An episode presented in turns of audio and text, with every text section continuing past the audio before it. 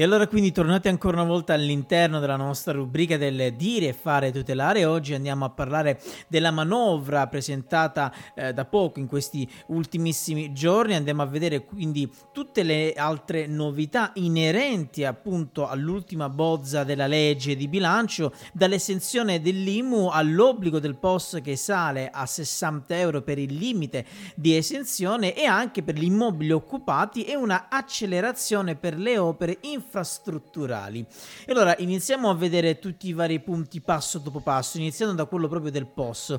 Sale da 30 a 60 euro il limite entro il quale i commercianti sono esentati dall'obbligo del pass, vale a dire di consentire il pagamento con carte e bancomat. Lo prevede l'ultima bozza circolata sabato, lo scorso sabato ovviamente. Al momento che stiamo registrando ci troviamo verso la fine del mese di novembre, della legge di bilancio, appunto dell'articolo 69, obbligo di fattura e stretta fiscale invece per le vendite online a partire dal 1° di luglio 2023. La manovra complessivamente si estende con una bozza che sale, pensate, a 155 articoli dai 136 della precedente versione. Tra le novità introdotte anche la definizione dei congedi parentali con un mese in più di preavviso per le mamme, l'esenzione dell'IMU per le case occupate e una serie di opere infrastrutturali come il terzo lotto TAV e l'alta velocità Torino-Lione. Il MEF avverte tuttavia che le versioni in circolazione potrebbero non corrispondere alla realtà. Ribadisce che i contenuti sono quelli già approvati nella Camera dei Ministri di lunedì e rinvia ogni valutazione al testo definitivo, ovviamente, che arriverà in Parlamento per l'esame lampo, a questo punto di poco più di un mese. Nel capitolo infrastrutture compare, come annunciato anche da Matteo Salvini, la rapida ricostruzione della società Stretto di Messina, a cui è associato lo stop ai contenziosi progressi legati alla mancata realizzazione del ponte e la possibilità di un aumento di capitale. Ma andiamo a vedere un altro punto fondamentale, il potenziamento dell'assegno unico per i figli a carico. Nero su bianco appaiono poi le norme per la famiglia, finora sono solo annunciate, a partire dal potenziamento dell'assegno unico per i figli a carico. Il sostegno sarà aumentato del 50% nel primo anno di vita del bambino. La stessa maggiorazione sarà destinata anche alle famiglie numerose con 3 o più figli. In questo caso il 50% arriverà per i figli da 1 a 3 anni, ma solo ai nuclei in cui ISEE non supera i 40.000 euro l'anno. Dettaglio aggiuntivo questo rispetto alle informazioni circolate fino ad ora. Il fondo di garanzia per le piccole e medie imprese, verrà probabilmente prorogato anche nel 2023 con le stesse funzioni, ovvero la norma compare con una dicitura in valutazione, ma lo stanziamento previsto scende a 800 milioni rispetto al miliardo di cui si era parlato fino ad ora. Il nodo coperture, quello che però veramente ancora manca nei vari capitoli, sono le coperture.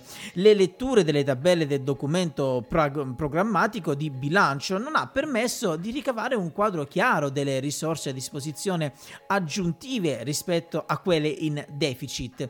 E anche quest'ultima bozza non definisce quali saranno le fonti di finanziamento di cui il governo attingerà.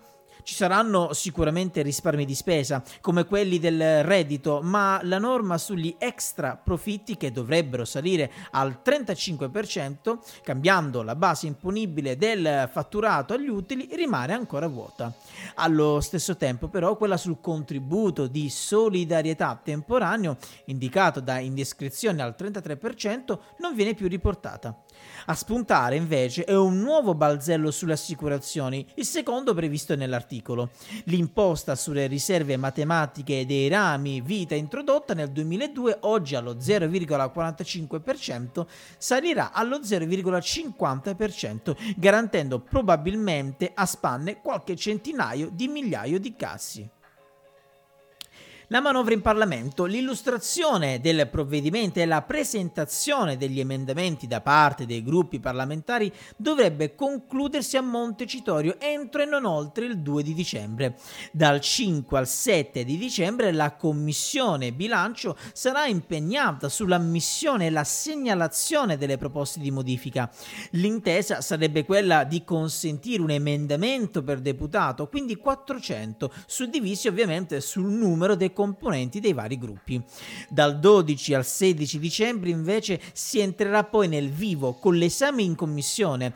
Al Parlamento, e a quanto si apprende dovrebbe essere garantito anche un tesoretto per le modifiche, dal 19 al 21 il testo è atteso anche in aula per il voto.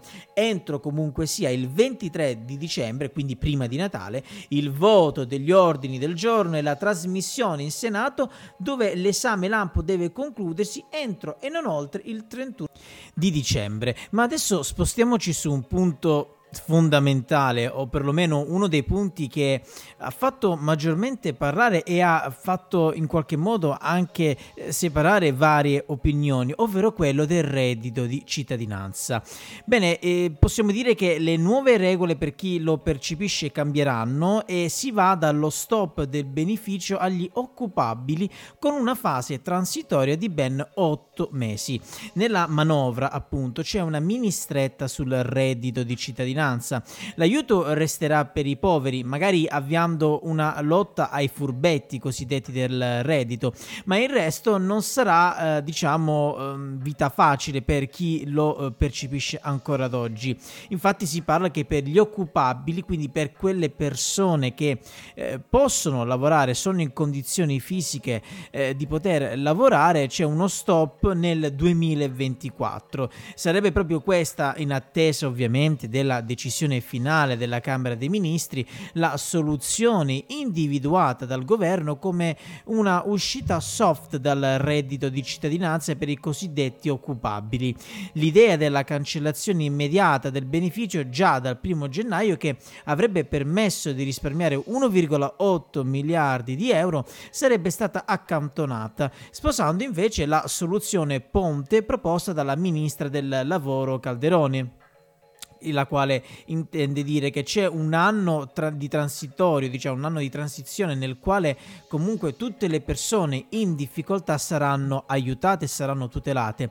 Chi non è in grado di lavorare avrà piena tutela e chi invece è in grado di lavorare avrà una riduzione dei mesi di sostegno, si porterà quindi da 12 a 18 mesi, dice appunto il sottosegretario per l'attuazione del programma Fazzolari.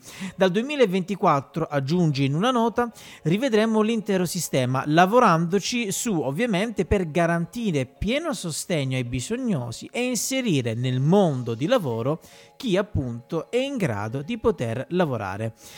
Ma andiamo un attimo a vedere quelli che sono ad oggi le informazioni, ovvero che cosa succede se si rifiuta il lavoro. Oggi si possono rifiutare fino a 2 offerte congrue di lavoro senza perdere la card del reddito. L'idea prevalente nel governo è quella di disattivare la tessera in futuro dopo il primo rifiuto di lavoro.